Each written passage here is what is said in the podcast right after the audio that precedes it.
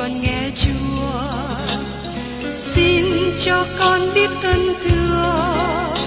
Lạy ngài ngài muốn con làm chi? Lời ngài là sức sống của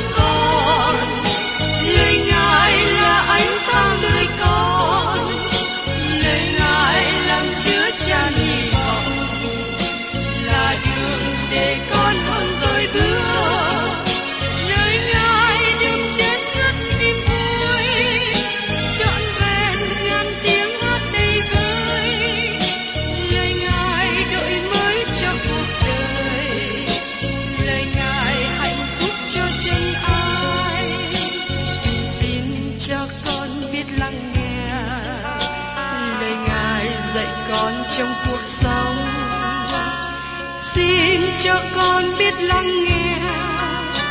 Lời ngài từng theo bước đời con. Xin cho con biết sẵn sàng chờ đợi và vẫn nghe theo chúa. Xin cho con biết sẵn sàng thực hành lời chúa đã truyền ban Hân hoan chào mừng quý vị đến nghe chương trình Tìm hiểu Thánh Kinh. Đây là một chương trình học kinh thánh liên tục và hệ thống trong thời gian 5 năm. Chúng ta sẽ lần lượt khảo sát từ sáng thế ký cho đến khải huyền. Mục sư tiến sĩ McGee là người được Chúa dùng để sáng lập và thực hiện chương trình này. Ông tin rằng lời của Đức Chúa Trời có khả năng đáp ứng mọi nhu cầu cho tất cả mọi người trên thế giới, không phân biệt chủng tộc, văn hóa, trình độ tuổi tác hay phái tính. Ước mong quý vị theo dõi liên tục và giới thiệu cho thân nhân bạn hữu cùng đón nghe. Kính chào quý vị và các bạn.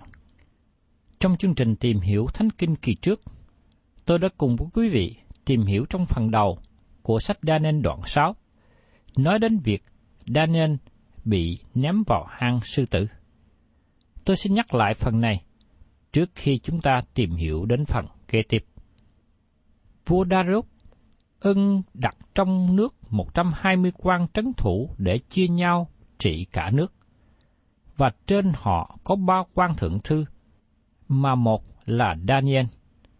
Các quan trấn thủ kia phải khai trình với ba quan hầu cho vua khỏi chịu sự tổn hại nào. Và Daniel lại trỗi hơn hai quan thượng thư kia và các quan trấn thủ, vì người có linh tính tốt lành thì vua định lập người trên cả nước các quan thượng thư và trấn thủ bèn tìm cớ kiện Daniel về diệt nước, nhưng họ không thể tìm được một cớ nào hay một sự xấu nào của người, bởi người là trung thành, trong người chẳng có điều lỗi và cũng chẳng có sự xấu. Vậy, những người đó nói rằng, chúng ta không tìm được một cớ nào mà cáo Daniel này, nếu chúng ta chẳng tìm được trong sự thuộc về luật pháp Đức Chúa Trời nó. Các quan thượng thư và trấn thủ đó bèn vào chầu vua và tâu rằng, hỏi vua Darius, chúc vua sống đời đời.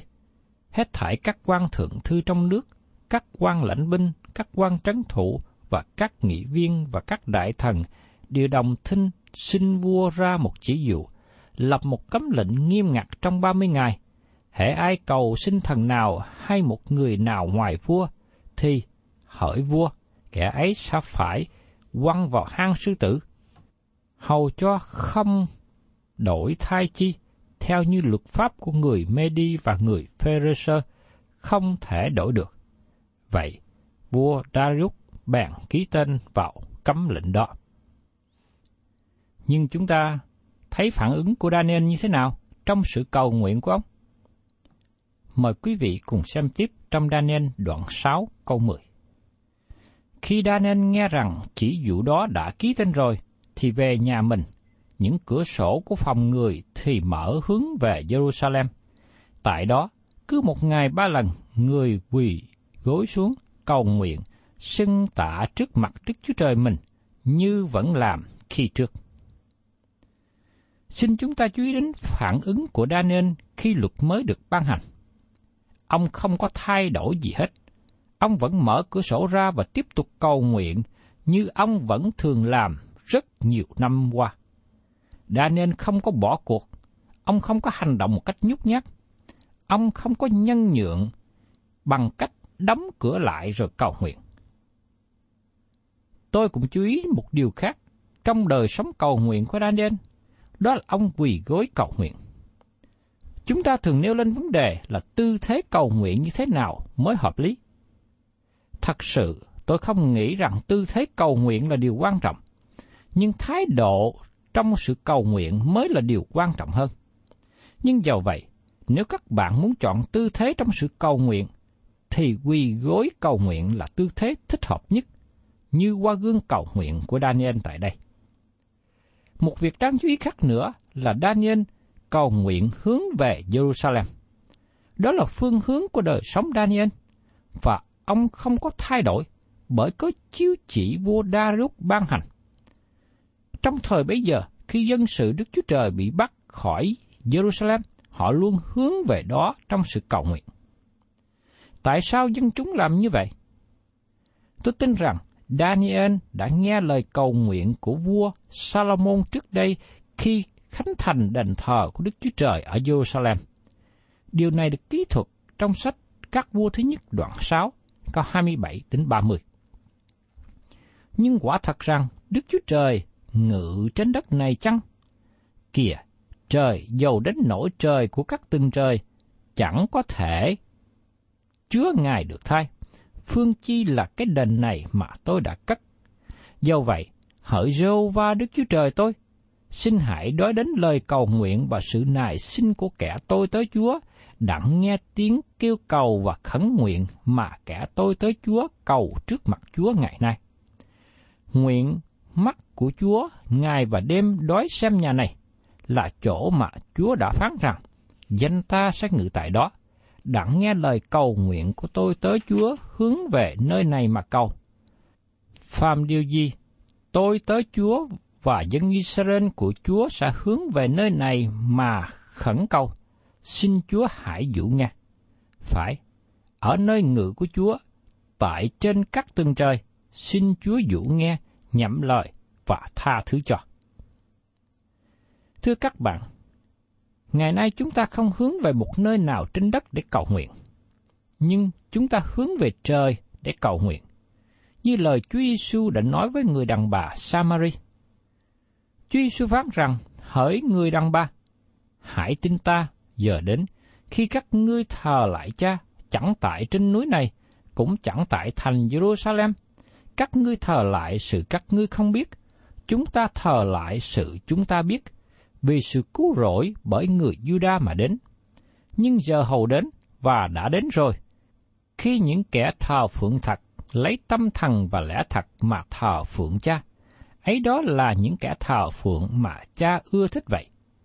Đức Chúa Trời là thần, nên ai thờ lại Ngài thì phải lấy tâm thần và lẽ thật mà thờ lại. Trong sách văn đoạn 4 có 21 đến 24. Và tiếp đến, chúng ta cùng xem trong Daniel đoạn 6 câu 11. Bấy giờ những người đó nhóm lại, thấy Daniel đang cầu nguyện nài xin trước mặt Đức Chúa Trời mình.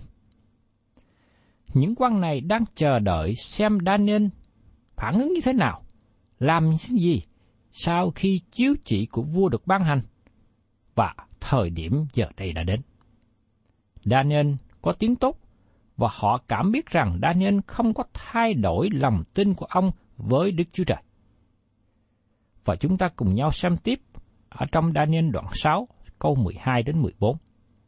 Họ bừng đến chầu vua và tâu cùng vua về cấm lệnh của vua rằng, hỏi vua, vua chẳng từng ký tên vào một cấm lệnh rằng trong 30 ngày, hãy ai cầu xin thần nào hay người nào ngoài vua, thì sẽ phải quăng vào hang sư tử đó chăng? Vua trả lời, sự đó là thật, theo như luật pháp của người Medi và người Pharisee không thể đổi được. Họ bèn đáp lại và tâu vua rằng, Daniel, một trong những con cái phu tù Juda, không có lòng kiên nể vua chút nào. Hỏi vua, dầu đến cấm lệnh vua đã ký tên cũng vậy. xong nó cứ một ngày cầu nguyện ba lần. Khi vua nghe những lời đó, thì lấy làm buồn bã lắm. Vua định lòng giải cứu Daniel, và mãi đến khi mặt trời lặn, cố sức tìm thể giải cứu người.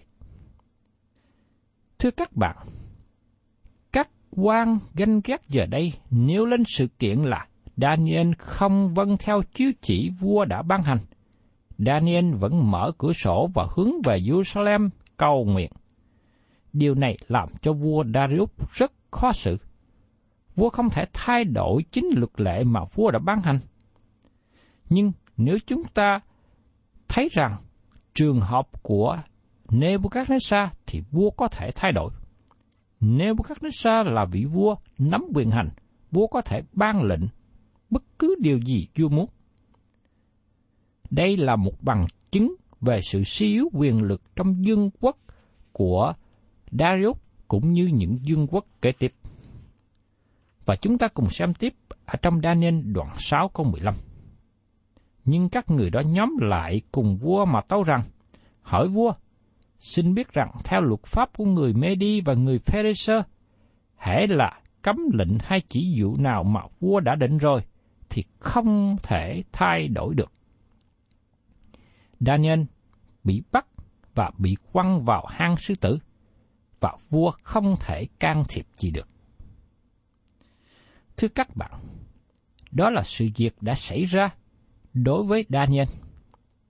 Cũng như đây là những mưu định ganh ghét của con người nhằm để hại Daniel là người của Đức Chúa Trời. Nhưng thưa các bạn, mưu định của con người có thể thắng hơn được Đức Chúa Trời hay không? Việc gì sẽ xảy đến cho Daniel khi bị ném vào hang sư tử?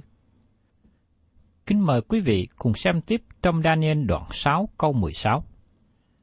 Bây giờ, vua truyền điệu Daniel đến và phải ném người vào hang sư tử. Vua cất tiếng nói cùng Daniel rằng, Đức Chúa Trời ngươi là đấng ngươi hầu việc sẽ giải cứu người. Thưa các bạn, tôi nghĩ rằng Daniel không tin những gì vua nói với Daniel. Vua nói với Daniel như một lời an ủi mà thôi. Vua Darius cần đi thêm một đoạn đường nữa sau này, vua mới thật sự nhận biết Đức Chúa Trời của Daniel là đấng toàn năng, là đấng có quyền giải cứu Daniel.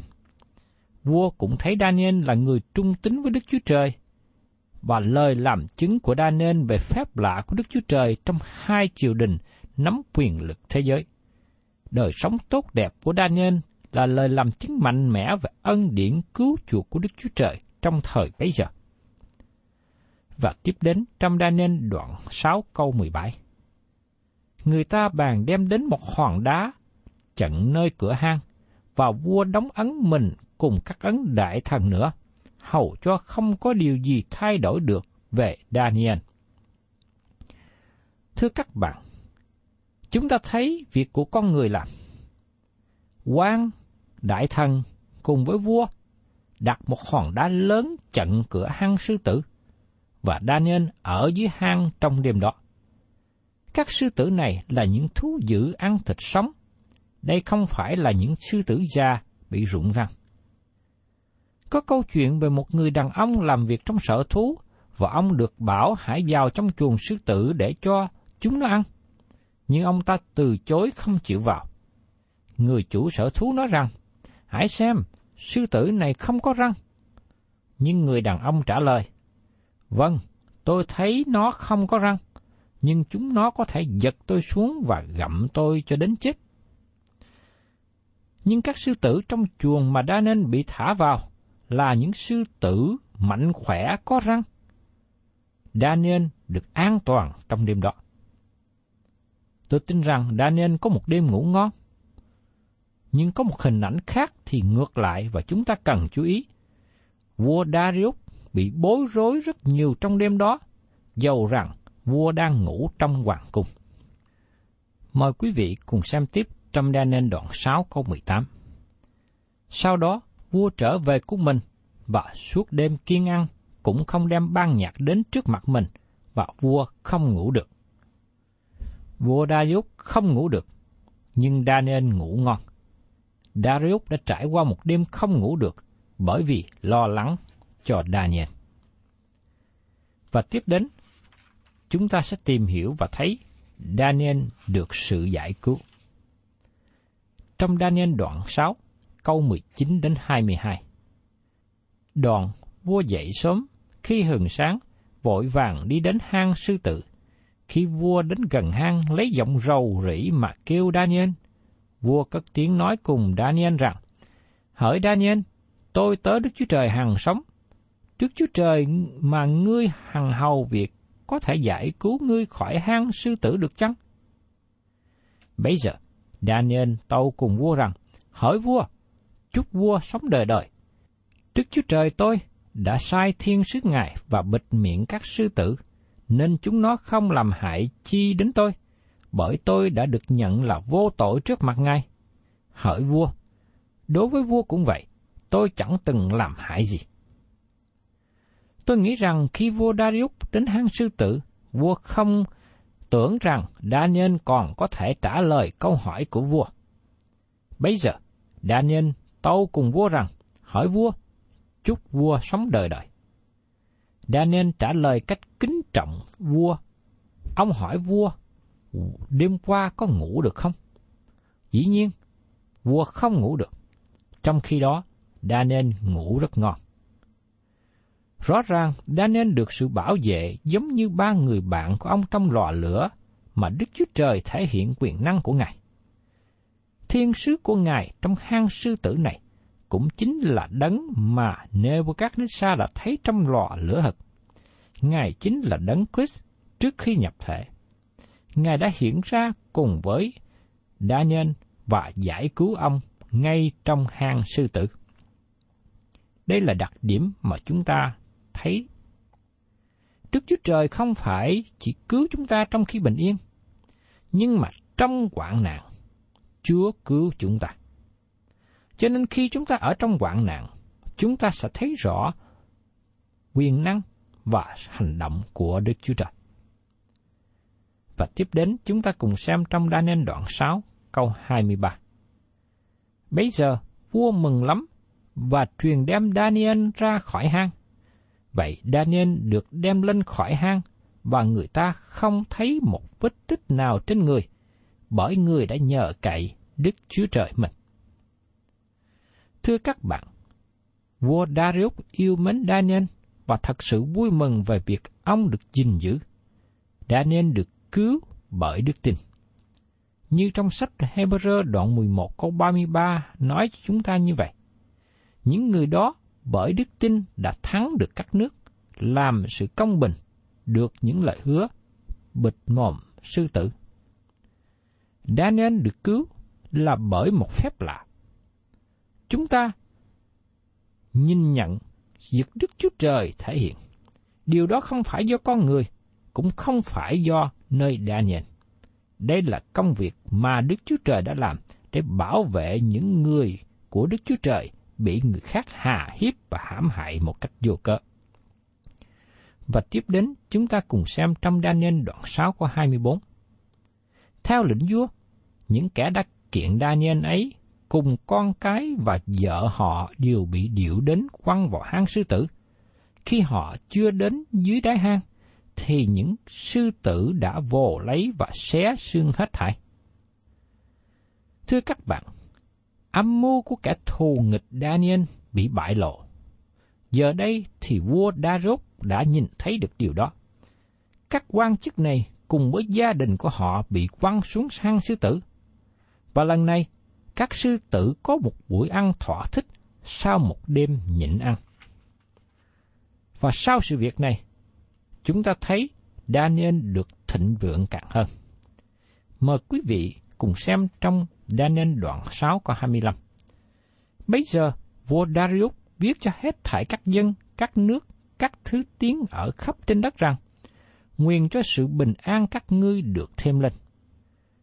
Darius gửi một chiếu chỉ rộng khắp các nơi, mà đây là lời làm chứng của vua. Vua tìm được sự bình an giống như sự bình an đến với vua Nebuchadnezzar trước đây trong Daniel đoạn 4 câu 1. Sự bình an đến với một vua không ngủ được trong đêm đó. Và chúng ta xem tiếp trong Daniel đoạn 6, câu 26 đến 27. vua ban chiếu chỉ rằng, trong khắp miền nước ta, người ta phải run rẩy kính sợ trước mặt Đức Chúa Trời của Daniel, vì Ngài là Đức Chúa Trời hằng sống và còn đời đời. Nước Ngài không bao giờ bị quỷ diệt, và quyền Ngài sẽ còn đến cuối cùng. Ngài cứu rỗi và giải thoát, làm những dấu lạ, sự lạ ở trên trời và dưới đất, đã cứu Daniel khỏi quyền thế sư tử. Darius ban lệnh cho dân chúng trong dân quốc kính sợ Đức Chúa Trời của Daniel và làm chứng rằng Ngài là đấng hằng sống quyền năng, khác với những hình tượng vô tri không có quyền năng. Darius được kéo đến Đức Chúa Trời qua phép lạ trong hang sư tử đã giải cứu Daniel. Và tiếp đến, chúng ta xem trong Daniel đoạn 6 qua 28. Daniel cứ thạnh vượng như vậy trong đời vua Darius và vua Seru người Pharisee. Tôi xin nhắc lại, chữ Pharisee có nghĩa là ba tư. Vị trí của Daniel được vững vàng trong suốt cuộc đời. Đến thời trị vì của vua Seru, chính vua Seru ban chiếu chỉ dân Do Thái trở về xứ Palestine như được ký thuật trong sự ký thứ nhì đoạn 36 câu 22 và 23 và trong Esra đoạn 1 câu 7 đến câu 8. Năm thứ nhất đời Seru, vua Pharisee trị vì Đức Chúa Trời muốn làm cho ứng nghiệm lời Ngài đã cậy miệng Jeremy mà phán ra, bèn cảm động lòng Seru vua Pharisee rao truyền trong khắp nước mình và cũng ra chiếu chỉ mà rằng Seru vua Pharisee nói như vậy Jehovah Đức Chúa Trời đã ban cho ta các nước thế gian và biểu ta xây cất cho Ngài một cái đền ở tại Jerusalem trong xứ Judah. Trong các ngươi, phàm ai thuộc về dân sự Ngài, hãy trở lên Jerusalem, nguyện Jehovah Đức Chúa Trời của người ấy ở cùng người. Và tiếp theo trong Ezra đoạn 1 câu 7 đến câu 8. Vua Seru cũng trả lại những khí dụng của đền thờ Đức Sô Va mà Nebuchadnezzar đã đem đi khỏi Jerusalem và để trong đền thờ của thần người. Seru, vua Pharisee, truyền Mithradak, người thủ quỷ lấy các khí dụng ấy ra, đếm và giao cho Seth Bana, quan trưởng của Judah. Thưa các bạn, Daniel đoạn 6 kết thúc phần kỹ thuật liên hệ đến lịch sử. Và từ điểm này, sách Daniel đến lời tiên tri với khải tượng mà nó được ban cho Daniel trong suốt thời gian ông ở nước ngoài. Các bạn thân mến, chúng ta đã tìm hiểu phần đầu của sách Daniel liên hệ đến lịch sử. Chúng ta thấy rằng đất nước lúc bấy giờ trải qua một đêm lịch sử nhưng có ánh sáng của lợi tiên tri. Trong sự suy tàn, sụp đổ của Judah, dân chúng sống ở xứ Lưu Đài. Nhưng tại nơi đó, Đức Chúa Trời vẫn thể hiện quyền năng của Ngài qua những người trung tín ở tại đó. Đức Chúa Trời đã làm những việc lớn lao của Ngài đối với Daniel cùng với những người bạn của ông. Họ đang sống ở tại những quốc gia mà bắt họ làm phu tù. Chúng ta tạ ơn Đức Chúa Trời, vì trong đêm lịch sử đó có ánh sáng lời tiên tri. Lời của Đức Chúa Trời tỏ bài qua các tiên tri của Ngài về sự gìn giữ bảo vệ của Ngài. Chúng ta cảm ơn Chúa vì chúng ta có một Đức Chúa Trời quyền năng tốt lành, luôn gìn giữ, bảo vệ những người thuộc về Ngài. Và tôi mong ước rằng, dầu đời sống của tôi và các bạn trải qua những biến cố lịch sử trong đất nước, trong hoàn cảnh địa phương hoặc trong chính gia đình của mình. Xin Chúa cho tôi và quý bạn chị em, chúng ta luôn luôn trung tín thờ phượng Ngài và luôn luôn nhận biết Đức Chúa Trời là đấng quyền năng, ngay là đấng đang tể trị.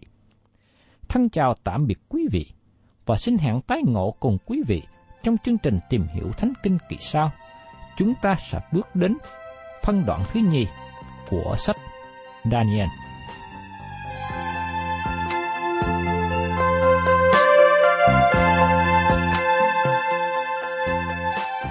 Cảm ơn quý vị đã đón nghe chương trình Tìm hiểu Thánh Kinh. Nếu quý vị muốn có loạt bài này, xin liên lạc với chúng tôi theo địa chỉ sẽ được đọc vào cuối chương trình. Kính chào quý thính giả.